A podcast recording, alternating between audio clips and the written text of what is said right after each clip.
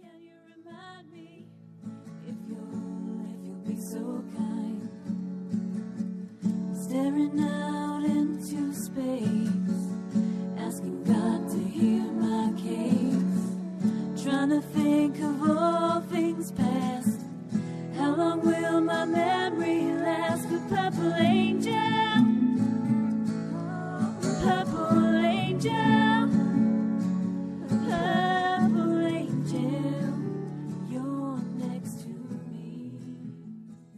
Well, hi, everyone, and welcome to Alzheimer's Speaks Radio. I'm Lori La Bey, the host and founder of Alzheimer's Speaks.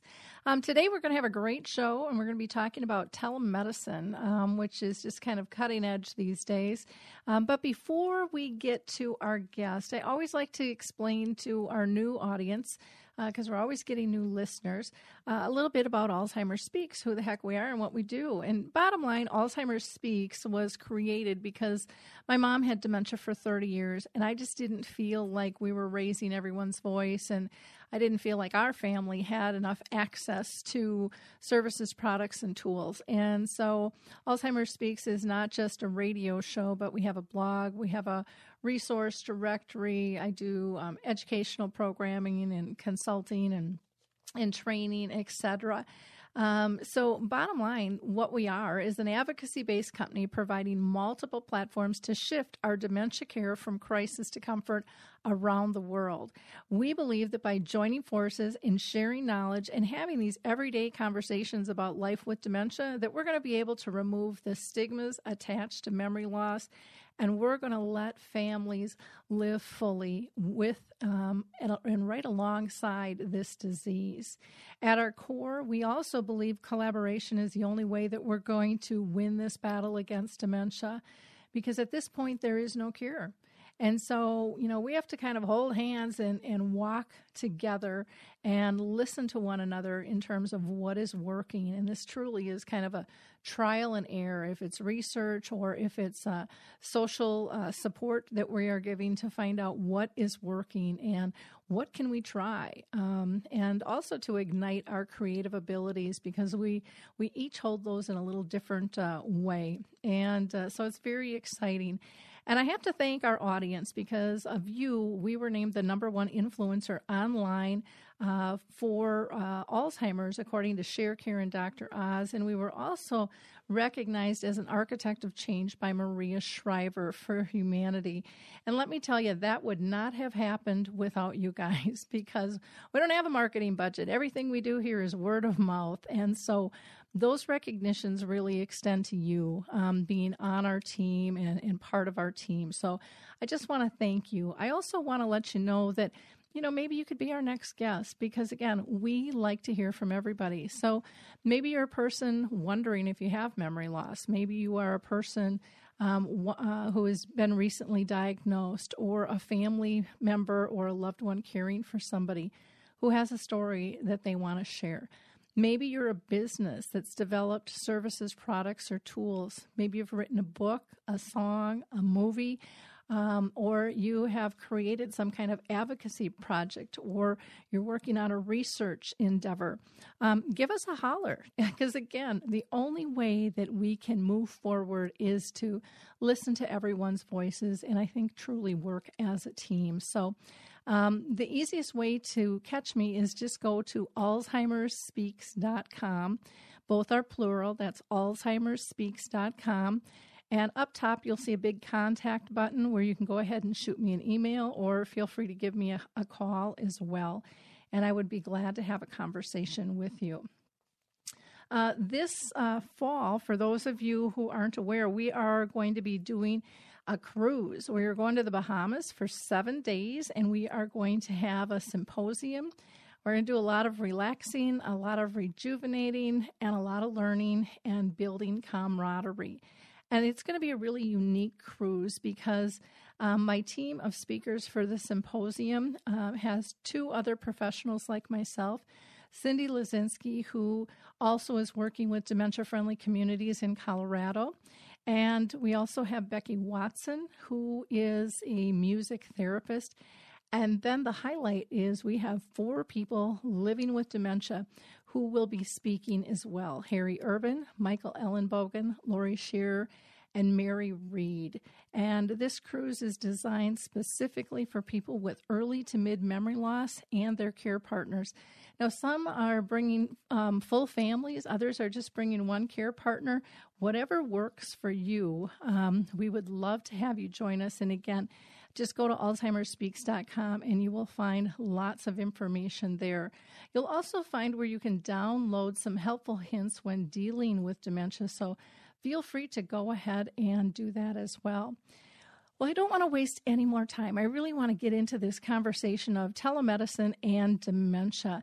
And I'm honored that we have Roger Santos with us, who is a subject matter expert in the field of telemedicine. And he has spent about the past 30 years in collaboration in terms of um, different types of communicating technology in not only the corporate world, but higher education and the healthcare sectors um, to um, really work kind of remote interactive communications.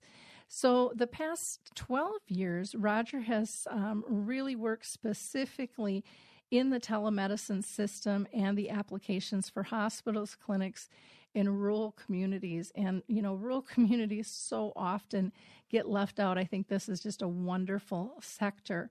And so today we're going to be talking about this area of concentration of his work and how telemedicine and interactive technology applications work for um, for memory care specific and just gerontology in general. So, welcome, Roger. How are you today?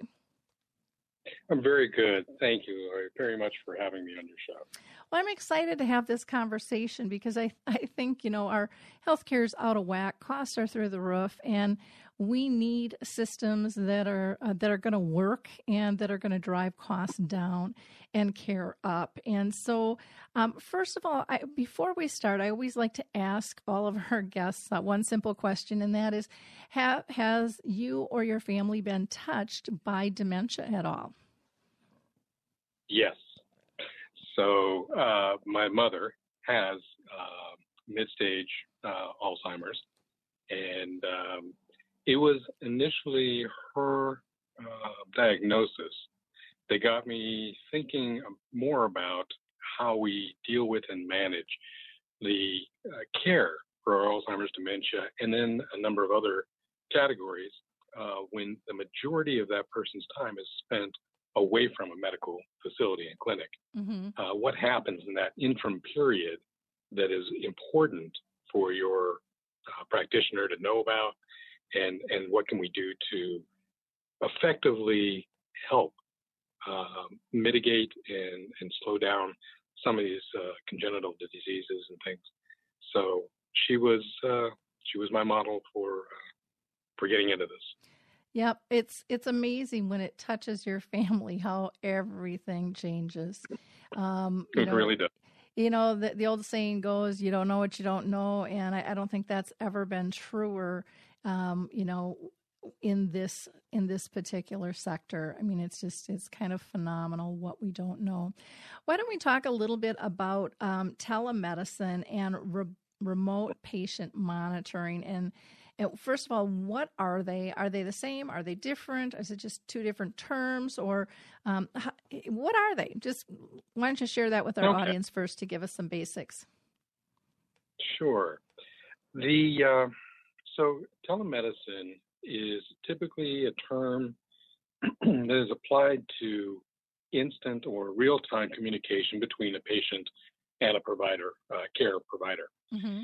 And in that, you can have strictly voice, you can have voice and video, uh, voice, video, and data. That data being uh, real time monitoring of vital signs or um, updates of uh, captured information. Mm-hmm. And that captured information is the monitoring part of, of the equation. So when you're not actually engaged in a uh, consultation, you are living your life as normal. so having devices that allow you to be uh, monitored in the case of uh, Alzheimer's uh, dementia cases You might have, um, say, bed monitors that uh, notify and record um, excessive movements, maybe a lot of thrashing around at night if you're restless. Um, it might record you getting out of bed and send out an alert that uh, tells your care provider, the person who's perhaps with you, that you are doing something that could potentially hurt you if you are a fall, uh, potential high risk fall category person. Um, motion monitors throughout the house, monitoring your daily motion and activities for continuity. Um, and when the parameters of the monitoring solution are exceeded, either too little or too much of any given task, um, a note, depending on the severity of the discretion between the, the norms, is then sent to a provider, um, notifying them that something out of the norm for this patient is occurring. And then that doctor, that uh, provider can make a judgment call as to whether to uh, contact and get uh, direct information about what's going on with that particular patient, as opposed to waiting around and gathering the data that is collected over a predetermined amount of time, uploaded, and then they do an assessment analysis. Mm-hmm. So there can be a quick intervention component to monitoring a patient from home. That patient can also enter in um, pertinent information. Maybe it's a diary log, maybe it's data about their uh, diabetes numbers, maybe their weight, uh, blood pressure, heart monitor, any number of things captured, recorded, and then an, uh, an analysis of that information can be used to ID whether conditions that that patient's going through who happens to have Alzheimer's is consistent with other patients and are there other components to Alzheimer's besides memory loss that we should be aware of that are directly affected by the disease itself. Mm-hmm. And when we go to treat these other seemingly isolated things, should we be thinking of them in terms of being cause and effect? So that kind of data is incredibly important, and that's called monitored data.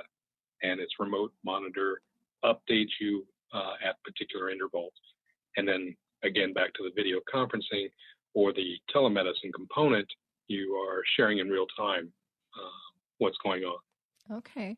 So, you know, when when this monitoring is taking place, is this um, just for clarification? Does this go to, let's say, if I was taking care of my mom, would the information go to me? Does it go to a doctor? Does it go to a, a third party service? Um, where exactly does it go? Really good question. So there are a lot of companies out there who are working on providing RPMs, which is uh, remote patient management mm-hmm. tools, application that sits on a cloud and you can access it through a tablet or some interface device. Uh, presumably, it's designed around being very intuitive for the end user to use, and the information is put in. Um, the passive information gathered by motion detectors, bed monitors, etc., um, can be captured in a way and then reviewed by the patient, by the care provider, by the uh, by your doctor. Um, so anyone authorized to to look at and uh, see what's going on can do that. So if you have um, oh your children are, are far away, you have an in-home care provider. Um, all of the information and things that are gathered and put into the system can be pulled up remotely on a mobile device by your your children, uh, anybody you give authorization to, so they can see in real time where and what is going on with you. And these are these are wonderful tools to help keep you uh, fully connected and aware of everything going on because we can't always uh, be geographically in the same space. Companies like uh, oh, Care Innovations, for example, have put together solutions that are end to end. And what I mean by end to end is they work with the provider, they work with the payers, whether private or, or public payers, uh, insurance companies. And when there's an authorization from either of them for a patient to have a system, uh, the company sends out a box with all of the appropriate uh, pieces uh, prescribed by the authorization uh, person.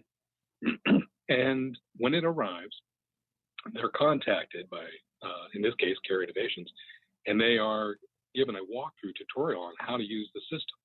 And it's a very intuitive solution. Um, but they are a 24 hour, uh, seven day a week call that you can make at any time as a patient for support. So this takes a company who is providing a service on behalf of a doctor and or payer that makes the information available to not only them but everybody that is appropriate to have access to the information. And it's tools and processes like that, along with back end analysis. So, algorithms that are developed to take in the information that's coming to them, analyze that information, and make some determinations um, as we get in further into the world of uh, artificial intelligence. the algorithms are making much better analyses and choices and informing in real time better information for the providers to react and respond to a lot of the conditions that that we see in in our patients. Mm-hmm. And uh, I use that particular company just as an example of where you might start looking to understand what the tools and solutions that are out there, and there are many, um, and then how to go about uh, looking into getting and being part of that that type of program. Okay. Well, and I appreciate you kind of defining payers too, because a lot of times people don't understand the yeah. the um, the verbiage that's used out there in the industry.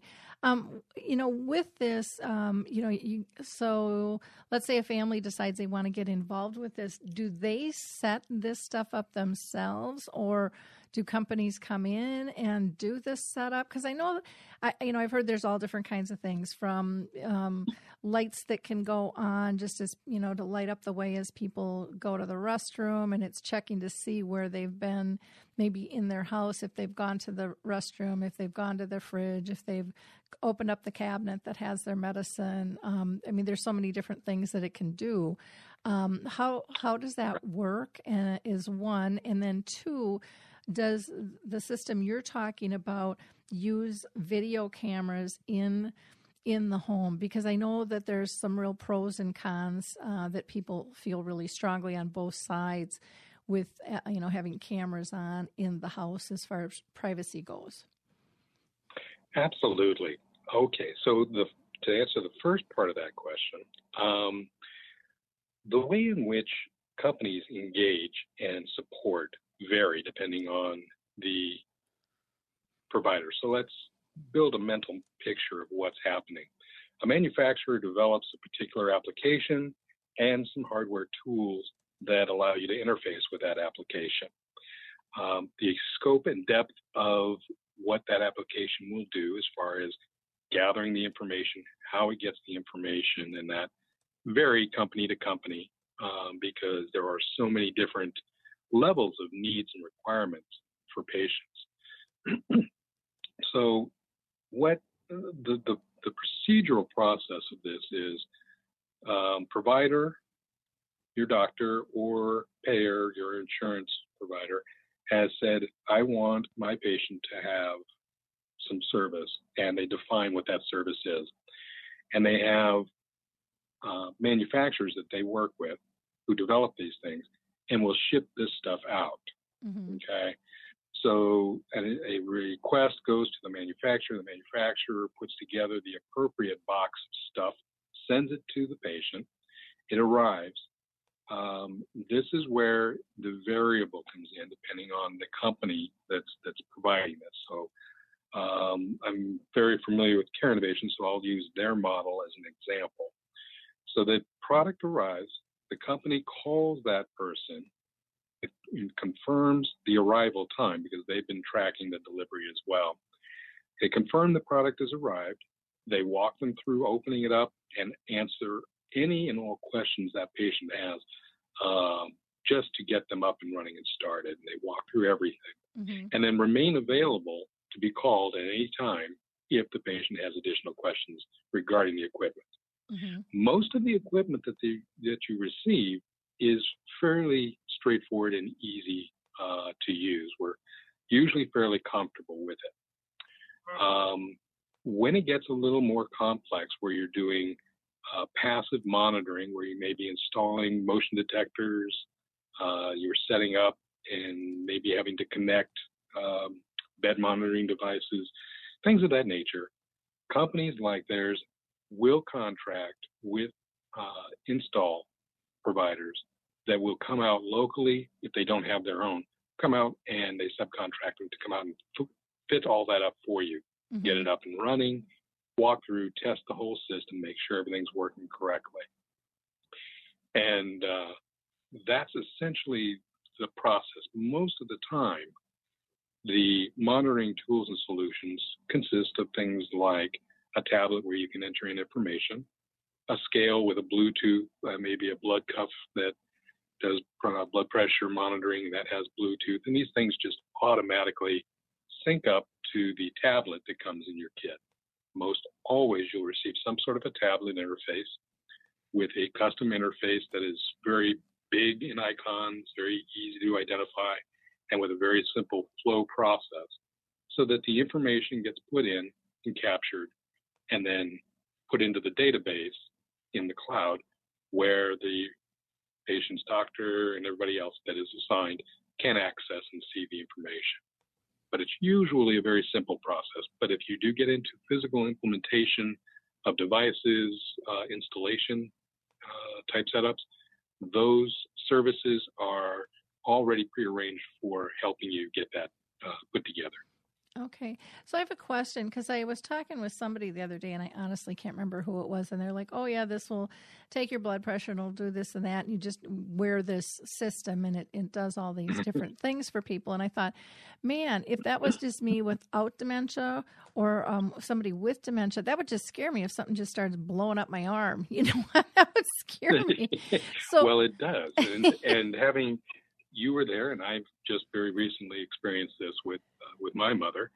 Um, we were in the hospital, and um, and the reason we were in there is, is another good little story that uh, is in support of of doing telemedicine remote monitoring. But anyway, they would put on the blood cuff and start pumping it up, and it would cut into her, or it was squeezing her arm too tight, or something, and she was irritated by it. Mhm. And this is something we've all grown up with, we've done for many, many, many years. But when we're in this particular condition, it's not the same thing. And then, of course, doing this at home Mhm. uh, really takes uh, it, it takes a partner, someone there who's working with you as the patient to really help you through the process. Mhm. And the further through the process you go, the more difficult using any of this equipment is. But it's still very, very vital. And if I could just share an anecdotal Oh, story sure. Please. around what makes that vital. Um, so recently, uh, in the case of my mother, we had uh, in a little bit of excitement where she was already uh, prone to fall, Mhm. but she was feeling very dizzy. And she had no outward signs of any problems other than being very dizzy. And then fell, collapsed, and needed help getting to the hospital. We did that. And they took an MRI. Mm-hmm. The physical therapist evaluated her, could find no physical outward signs of any issues or problems. But after the MRI, they realized that there was an arrhythmia from the heart that had caused some aneurysms in the brain, mm-hmm. small, little, tiny ones. Um, and that comes back to the is there a cause and effect? Everybody can have these without having dementia, but is there a correlation between the two becomes a question. Mhm.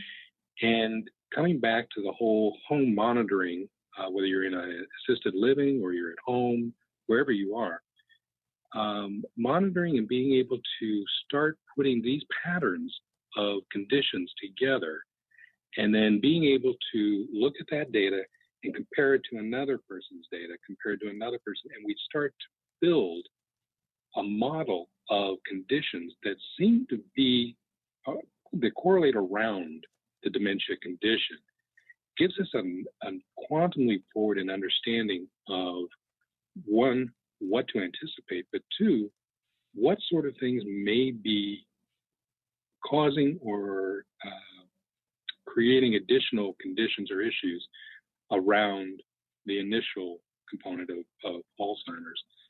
Um, and whether or not treating any of those subsets or seeming subsets will affect or help the condition of the Alzheimer's. This kind of data and information is absolutely critical to getting us to a point where we can actually say, we're ready to start attacking and defeating the condition of Alzheimer's. More we get, the more data we get, the more we understand about this and its process and all of the subset things that go into it, the better off we are as a community in trying to resolve and defeat this. Mm-hmm. And so that's another e- example of why it's important to have good monitoring, consistent monitoring, whether you're at the hospital or at home, so that data doesn't get lost. Oftentimes you walk in, the doctor say, So, how do you feel? And at, and at that very moment, you feel great. Mm-hmm. But for the last three weeks, you've had a number of things that you've completely forgotten about that would be relevant or important to share. Well, now that's captured. And the doctor can look at that data and then review it with you and say, okay, well, what about? Oh, yeah, that's true. That happened. Um, but that's that's why. And I, I, apologize. I think I missed your second question a minute ago. Oh, that that's okay. I forgot what it was by now, anyway. So Okay. we're we're good. We're good. Um, We're on the right show. Okay. yeah, you're on the right show. Yeah, you're on the right show. Uh, yeah, I just um, I, I just think it's so in, important in terms of getting some of these things established early. And I think um, so often what happens is people say, "Well, we don't need that yet." But you know, as eh, my experience, anyways, with my mom was, if we would have implemented these things earlier on, then it wouldn't have caused her distress. It would have become part of her routine and kind of a natural process for her. Exactly. And um, Ex- you know, if we can avoid like trips to the doctor, because after a while, I mean, that was a horrible process for her. She always, every time we went to the doctor, she thought, "Oh, something's wrong, something's seriously wrong." Where she used to like to go to her doctor, and she was very much on doing all of her annual, you know, exams and things. But it just got to the point where taking her out was just traumatizing to her. And if there would have been a way to filter that information. Um, you know, when she was in the nursing home, then she ended up having a, a doctor and um, nurse come to her, and she didn't have to go out. But still, having that information translated and charted and and just accessible because it's it's hard for families to make all the notations that we probably should and it's difficult for a person with yeah. dementia to remember to do it as well you know life is busy and a lot of times we think little things aren't important but when a professional looks at them they see things in a whole different light and um, Absolutely. you know and so I, I- think that this is very uh, really interesting concepts as far as because people are going to want to know about costs um, is this stuff covered by insurance or is this all out of pocket and um, why don't we just start with that so, So- i won't forget my Yeah, second so- question i give you I know. so yeah, back to our friends, the payers. Um, we often think of ourselves as being the payers, but in, in fact, in this case, we're really talking about the insurance companies and private versus public. Uh, there has been a tremendous amount of uh, change in coverage and what's acceptable coverage. And it might even surprise you who the early adopters in uh, covering this sort of uh, care really were. Mhm. It turns out the private payer was actually among the first uh, to accept this over the public paying. So Medicare, Medi-Cal, very slow to pick up on this. but the reason, um, it- when you start to break it down, becomes fairly intuitive uh, just from a financial side, because more and more we're trying to prevent the readmittance of a patient to a hospital uh, for the same problem. Um, it's an extremely expensive proposition to bring them to what we refer to as the brick and mortar world. Um, and it is terribly inconvenient and uncomfortable for the patient. Mm-hmm. You've seen and personally uh, experienced, I'm sure, all of the long wait times in the lobby. Then they finally call your name and they put you into a small little room where you get to wait even longer for about five minutes of your doctor's time, whether that's in an emergency room or whether it's at your uh, private uh, physician. Um, it's not a process that is conducive to your individual health. And when you're dealing with dementia, now you're really compounding the problem because moment by moment, there's a fear and an uncertainty and anxiety in the patient that says, Why am I here? What are we doing? Who are these people? I am not comfortable here. It's noisy.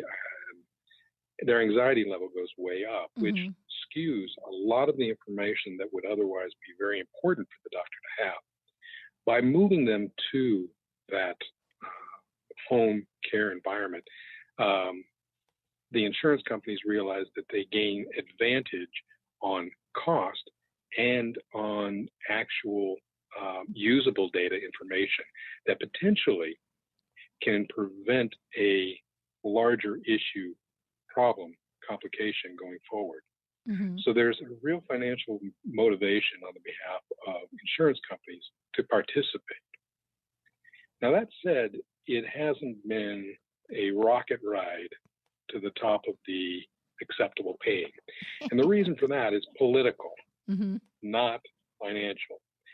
And each of the states, even in fact, just I think it was early at the beginning of this year, the last state, Texas, signed legislation that said you can actually take on a provider that you have not actually personally seen face to face through telemedicine. You can establish a relationship with a provider and have care treatment.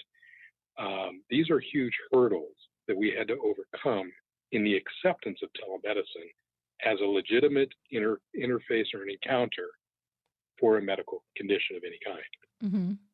Having made that hurdle, opened up a lot of doorways, but a few of the ones that are still closed uh, evolve around where you are as a provider, as a doctor, providing treatment for a patient for a particular condition. In the context of what we're talking about, typically our loved ones have got access to a doctor locally who is following their condition. And they're not traveling around the world or out of state. But specialists and that they want to uh, or can play a significant role in their care have to be licensed in multiple states in order to participate and be uh, part of the payment process. Mm-hmm. it's a very convoluted uh, logistical thing that we're really unwinding. Yeah, in the early years of telemedicine, it was just simply looked upon as a really cool toy that nobody wanted to pay for and no one trusted. And how could you possibly uh, gather relevant information if you couldn't uh, meet and see and touch the person? Mm-hmm. That's being eclipsed by a much broader acceptance and understanding that we have a decline in, in specialists and providers, payer uh, providers uh, taking care of us, and we have a growing population.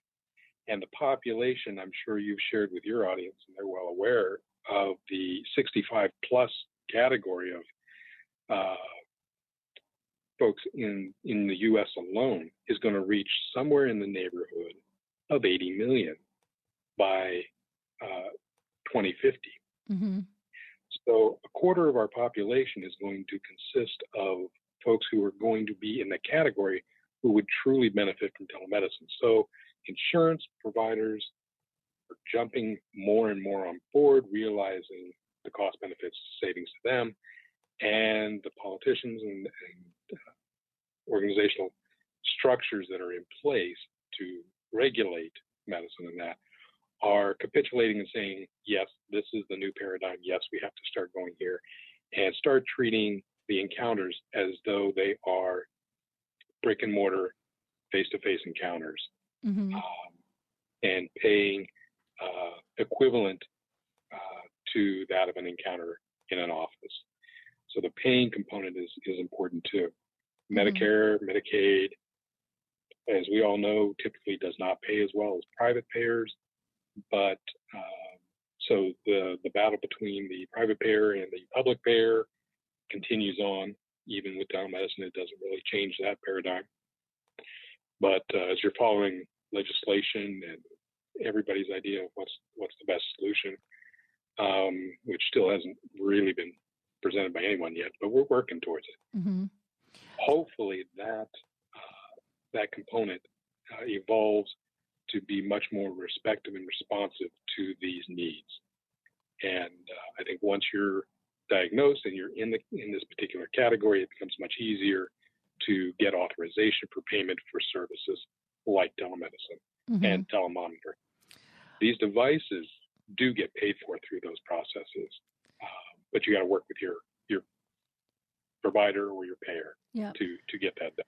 So, um, I guess I, I'll I'll just bring up a concern I would have as a as a consumer in terms of paying the same amount, because um, staff time is going to be reduced because I'm not interacting with you know a receptionist and a nurse and a doctor and you know I mean Mhm. those those things are going to be different. And I look at um, just in terms of um, telecommunications in general usually cut costs. And so if they're the costs that are being cut are really at the consumer end in terms of the drive time and you know maybe they don't need metro mobility to get them there in a stress level but it's really not cutting medical costs down um, from the insurance side so as a consumer that would just be a thought that i would have in terms of adjusting that somewhat because depending on what they find you might have to go back in and things could definitely change i was in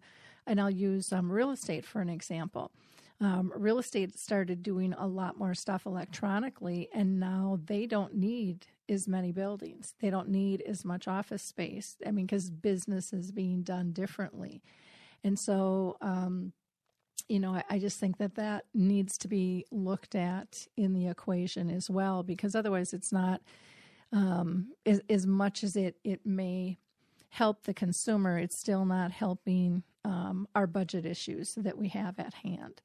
And um, and so I'll just throw that in because I'm sure that I've got listeners out there kind of thinking that that same route.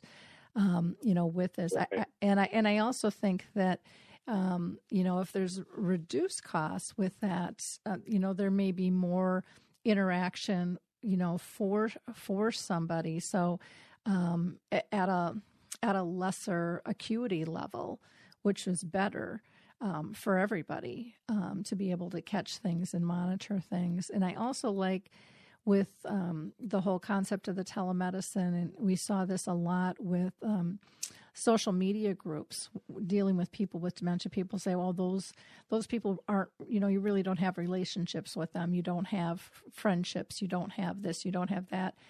And yet, those contacts were much richer and deeper um, than what they were having with people face to face because so many so many people were isolated. And so I think there could be a burden taken off there, and maybe even different levels of players coming in um, to analyze things to try to help keep costs down. Where maybe it's not a doctor, maybe it's an LPN that's you know or triage kind of person who's handling the call initially to kind of see where it needs to go, um, or maybe it's a home health home health care organization monitoring it before it gets to um, a, a, an actual physician um, level. I don't know what the you know, and I think all of them probably have different levels of criteria on how they how they work with all of this stuff. Am I correct in in that last statement? What and and what do you think of my comment as far as costs? So I agree. The the overall start with the cost part, and that is that we pay a deductible typically with our insurance policies. That would probably be modified somewhat because in a encounter typical today, we go into an office. Well, they're paying rent, they're paying for utilities, Mhm. they're paying for staff, and some other things that go away to a degree. You still have an, a billing agency back there. You now have an IT infrastructure organization. You do have um, the cost and time of the uh, provider, the doctor themselves, but um, some of the ancillary costs that are typically built into our billing uh, do tend to go away through this automation, hmm which is a great thing. Then we, um, so our, our deductibles may go down, the cost of the actual encounter for the payer goes down, and uh, subsequently we're, we're looking at a a better financial cost for care through telemedicine than we did in a traditional encounter role. hmm And uh, as far as the infrastructure goes, the the procedural. So if you're being monitored, typically that's going to be done by a technician who's going to be assessing and evaluating the data that comes in. This isn't necessarily going to be your doctor or even say a uh, PA or a nurse practitioner. Um, it's a technician who's going to be trained to evaluate and assess the information and data that's coming in hmm if it's something that again falls out of the norm or needs escalation then there's an immediate escalation path all the way through to an actual care provider or doctor hmm or specialist whatever the appropriate response level is. So the idea that um, we have somehow eliminated some of the levels of infrastructure within the medical um, practice uh, hierarchies hmm uh, hasn't actually gone away at all. We've just simply geographically dispersed them. hmm So I might have uh, a technician reviewing this. It's kicked up to a nurse practitioner. The nurse practitioner calls and says, you know, what are your meds? How have you been taking them? Do you need a refill? That sort of thing. And there'd be a, a direct inter, uh, encounter there. If there needs to be an escalation beyond their level of care, then they bump it up uh, to the doctor. Mm-hmm. And then when we have a predetermined date of encounter face to face through video with a doctor, then we get we get that encounter. hmm So everybody is still all involved in this process. Labs get their information, uh, doctors get their information, etc. And the nice thing about the systems today, um, how they've evolved, is that you can be on an any device. You can be on a tablet that is provided by a uh, home care monitoring solution company, or you can be utilizing your own tablet or your own smartphone or your your PC. Anything with a camera and a microphone will do. hmm And um, so it makes being um, getting the care that you would get where you are possible anywhere anymore. So you don't have to worry about, well, we planned a getaway vacation. You're taking a whole bunch of folks on a cruise. hmm Each of those people could have daily contact with their provider as if they had never left home. Mm-hmm. And everything about them would be known and, and the care would be there, et cetera. So your medical support goes with you wherever you go. Okay, as long as there's internet access, all is good. Is- so, There you go. Okay. You could be on a safari in the middle of Africa and still still be okay. Okay. I have so many other questions for you. Um, there's a lot of kind of virtual reality that's going on and roles that it plays with, with mental health and also dementia. Let's talk a little bit about that too, because that's very interesting Sure. to me. Very exciting stuff. Yes. So, uh, virtual re- you, uh, your audience has heard virtual reality. They may have heard augmented reality, um, and even fewer probably heard of mixed reality, hmm which is a combi- combination of virtual and augmented realities. So let's break it down a little bit. Uh, so virtual reality is a uh, think of it as a gaming environment. Basically, you create a virtual world environment uh, anywhere in any construction. It could be uh, imaginary moon station where you live, or it could be um, living um, in the middle of France or, or uh, the outbacks of Australia. It could be anywhere, Mm-hmm. and you create the environment and the scene, and uh, you uh, interact with uh, that environment by moving around, looking at different things, and information can pop up. and by wearing goggles, you are able to be immersed, and by turning your head left or right, you get multiple degrees of view of the environment in which you're in. So it's what we refer to as an immersive uh, reality um, encounter. Mm-hmm. Now, on the virtual reality side, why is that relevant to what we're talking about? There isn't a lot of data yet on the total benefits, but the anecdotal information available today on the benefits of virtual reality and these encounters for patients with Alzheimer's dementia in general is tremendous. It stimulates the mind and gives them an encounter that they're lacking. They're surrounded by four walls and the same faces every day. Uh, they became they become just a bit lethargic and apathetic to the environment, and they tend to close off. Well, this re-stimulates the mind. It is it is as real as their mind allows it to become, and Mm-hmm. it becomes more and more so. Um, what they have found is that patients who are withdrawn, non-communicative, uh, have a half-hour session, hour-long session, just in virtual reality. They are engaging. They are excited. They want to tell you about it. They want to share the experience. Um, and there's no limit to where you can be or what environments you can explore when you do this. You can be on a on that cruise virtually. Uh, Mhm. you can be anywhere, and it gives them a sense of away and different, and stimulates us. Mm-hmm. And uh, it's again yet to be fully determined the, the complete benefits and value to it. But anecdotally, everyone who has uh, participated in it from a patient standpoint and, a- and a provider standpoint have just praised it considerably. And uh, and I just I can't advocate it enough. Augmented reality is slightly different. Mm-hmm.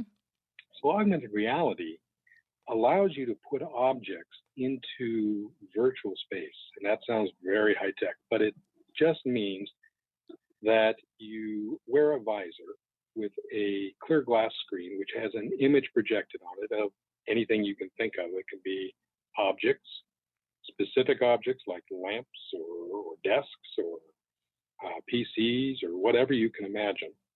Uh, simple blocks and shapes and colors. And what you do is you physically move your arms in air in front of you.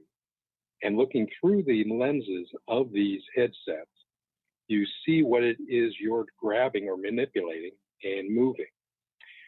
And it's you're tracked. The way it works is there are cameras in the headset that monitor where your hands are in, in virtual space, course, correlate that to the object that is being projected, and it appears in your mind's eye that you are grabbing a thing, moving it to another location, and you get a response to that thing. So, in simplest imagery, we would say if you had uh, a stroke or you had Alzheimer's and you had hand eye arm coordination uh, restrictions, and you wanted to exercise them. Physically, you're now moving your arms and grabbing and, and doing the things that are good from a motor skill standpoint.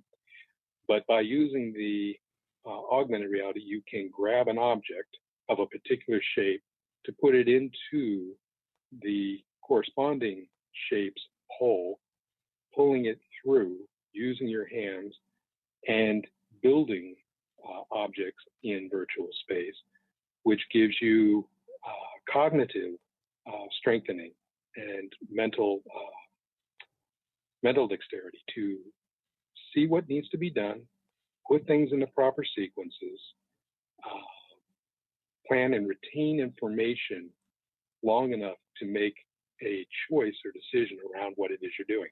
Mm-hmm. So programs designed specifically to work with the uh, acuity of the patient, depending on the condition, whether it's Alzheimer's or it's uh, uh, some uh, stroke, or if it's even something uh, childhood disease for um, autism, maybe anything you can think of, which would be beneficial to be stimulating the mind and action and uh, response. So you get a reward for the action that you've completed and done.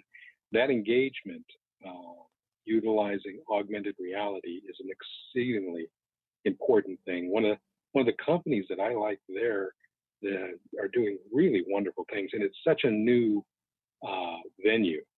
But Meta has has uh, just a fabulous headset um, product and tool.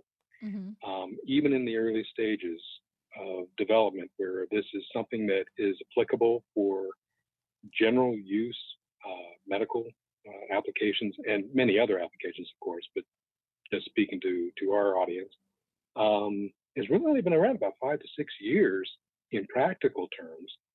So there's a great deal more for us to do and develop and grow. But by introducing this to our patients, you're re-stimulating a lot of things that are going dormant while we go through the process of Alzheimer's. And that's, to me, that is just phenomenally important. Mm-hmm. Okay. Well, interesting. There's lots, lots going on. That's for sure. Um, there really is. It's a really exciting time to be engaged in a lot of this. Well, I, we only have about um, about seven minutes left here. What else would you like to discuss? Because I know I want to make sure that we, we get out there what what you feel is important because you're the expert in this area. Well, so what I would say is that it's really important that we start asking for these tools. They're out there. What we don't really have today is a good marketing uh, of what's available. What do we have that we can be asking for? Providers hesitate because there is a cost association for their initial engagements. They've got to look at whether they can recoup. A lot of them are still touching their toes in the water of telemedicine. Um, there are large medical networks that are fully engaged, mm-hmm. but there's still some levels of disconnect. And if we as patient and patient care providers are stronger in our advocacy for getting access to these tools, then we're going to see this much more mainstream. We'll start recognizing and seeing this in in news cycles. We'll see it in advertising. We'll see it out there, and that's really, really critical to making the kinds of inroads and the, and the information and data that we can collect from these virtual world encounters, right down to motion and, and response, uh, that is a, a, an invaluable tool to get us to the point where we can start looking at ways to start curing these things. Um, these are all ways we can contribute towards the ultimate goal, which is being able to eradicate it. Um, it's understanding it. And to understand it, you've got to really see all of the things going on with the person. So these tools are things we need to advocate for, ask for, start talking to your payers, start talking to your providers, and um, demand that uh, that you have access to these things and getting them paid for. This is how we we can move the whole thing forward. Okay. Well, that sounds really interesting. I'll have to uh, send you some information with a company that I'm uh, working with that is uh, pulling together a huge resource directory specific for dementia. I think I think these types of things would be ideal to be listed on there. Um, because not only will the medical models um, have access to them, but so will the public. And maybe we can get that conversation started uh, more because I, I, really That'd think that great. that is how um, dementia has made as many changes as it has just in the last um, five years is just getting the conversation going and you know it takes a little while to kind of um, drill deep enough to get that conversation going and we still have lo- a long long long ways to go Um, but you know, you're you're never going to get there if you don't start. So I will I will send you that information as well. Um, anything else that you'd like um, our listeners to know? Well, I'm going to be a little presumptuous and speak on behalf of your listeners and myself in thanking you for putting the work you put into making this uh, a lot more visible, allowing a voice for this platform, and helping all of us get out what needs to be gotten out there. Uh, thank you very much. Uh, oh. You've been tremendous for all of us. Well, thank you. It's it's just something I felt as a family member that was needed, and uh, you know somebody's got to start this stuff. You know, so I just look yeah, at absolutely. it. You know, why can't I be involved? And that's just always been my attitude. And you know, I like to try to get other people to feel that same way, that passion. That you know, we all we all have purpose, we all have passion, we all have different ideas, and there's absolutely no reason why we can't implement them. We just have to start.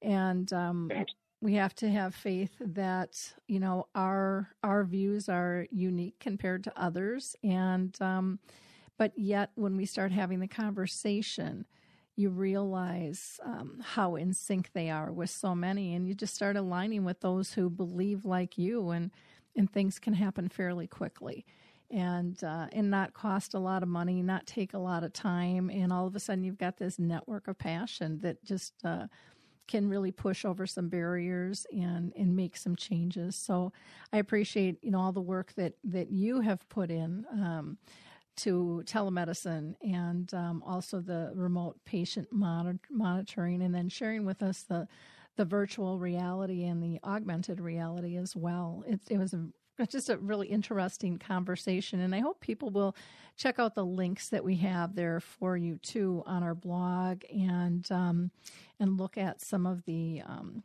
the uh, videos as well. And please feel free to. Yeah. Reach out to Roger. And what contact information um, is best for you, Roger? So I can easily be reached uh, through LinkedIn. I've got a profile page there where you can uh, submit any questions, uh, contact, and uh, get in touch with. You can also uh, direct email me at roger.santos at ngcc5.com. That's the number five. Um, either method, and I will be happy to contact and, and, get in touch with you and share everything that I've got uh, and help help move this forward. Okay, great. Thank you again so much for your time and uh, and your work in this movement. Really appreciate it, Roger. Um, before Thank I you. before I wrap up, again, I just want to give a shout out to people to please come and join us on our dementia friendly cruise and symposium. November 11th through the 18th, we're going to be uh, going to the Caribbean with Holland America and it's going to be a lot of fun. Um, and I think you'll learn a lot and walk away with a lot of new friends as well. Um, you can find information out by just going to alzheimersspeaks.com, and then you can always contact Kathy Schoaf, who is our travel agent for our group. Um, as far as alive and social in our past shows, you you know they're all archived. We've been doing this for six years now, so there is lots of information out there. The most recent shows we did um, had to do with living and dying, and um, it, it, was just a, a a really, really interesting conversation that we had with the authors.